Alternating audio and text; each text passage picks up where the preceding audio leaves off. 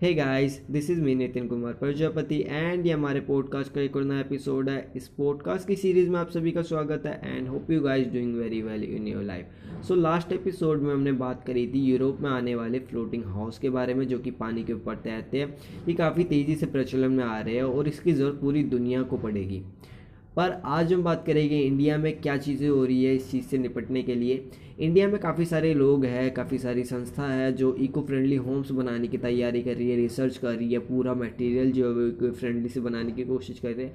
But at the and अगर आप उन घर को देखोगे, वो देखने में इतने ज़्यादा अच्छे नहीं लगते अट्रैक्टिव नहीं लगते, और कोई भी नहीं चाहता कि उनका घर जो है वो अगली दिखे, गंदा दिखे, या अट्रैक्टिव ना दिखे। सामने वाला पर्सन अट्रैक्ट होना चाहिए उस घर के साथ। तभी लोग उसमें रहना पसंद करेंगे।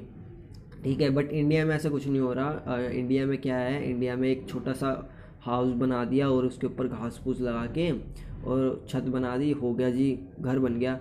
ठीक है इको फ्रेंडली है, मान लेते हैं बट कोई भी उसमें रहना नहीं चाहेगा बिकॉज़ वो इरेलीवेंट है। क्योंकि आप ही सोच के देखिए, जो वो बना रहे हैं, जिन्होंने उसको बनाया है, अगर मैं उन्हीं को ही कहूँ कि आप रह के देखिए, शायद से वो रह भी ले, क्योंकि वो उस चीज़ के लिए मोटिवेटेड है।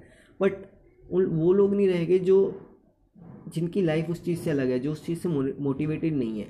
सो so, मैं अभी कुछ देख रहा था मेरे को एक कंपनी दिखी पुणे बेस्ड है ये उनका नाम है कि अल्टरनेटिव स्टूडियो ये क्या करते हैं? ये रिसाइकल करते हैं शिपिंग कंटेनर्स को इनटू दी होम्स तो क्या होता है ये जो शिपिंग कंटेनर्स होते हैं उनको लेते हैं और उनको साफ़ सूफ करके जो भी उसमें चीज़ें चाहिए और एक मिनी हाउस बना देते हैं। इन लोगों ने कुछ किंडर गार्डन्स भी बनाए हैं।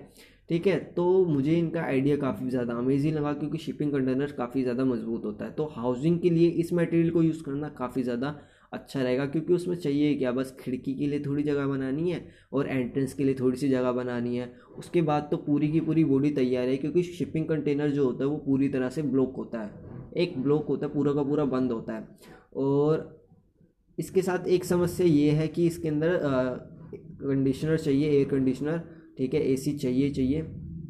क्योंकि गर्मियों के टाइम पे लोहा जो है वो गर्म होता है और ये शिपिंग कंटेनर जब बाहर रहेंगे, उनके ऊपर धूप पड़ेगी तो अंदर वाला जो आदमी है वो तब के मर जाएगा।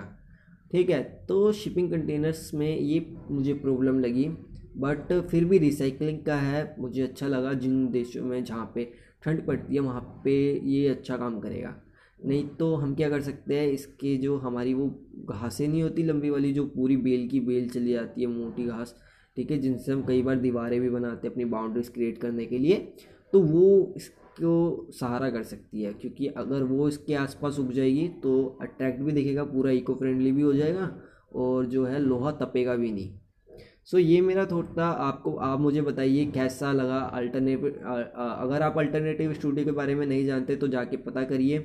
और इस आईडी के बारे में, इस थॉट के बारे में आप क्या सोचते हैं? मुझे फीडबैक दीजिए and thank you so much for listening this episode thank you so much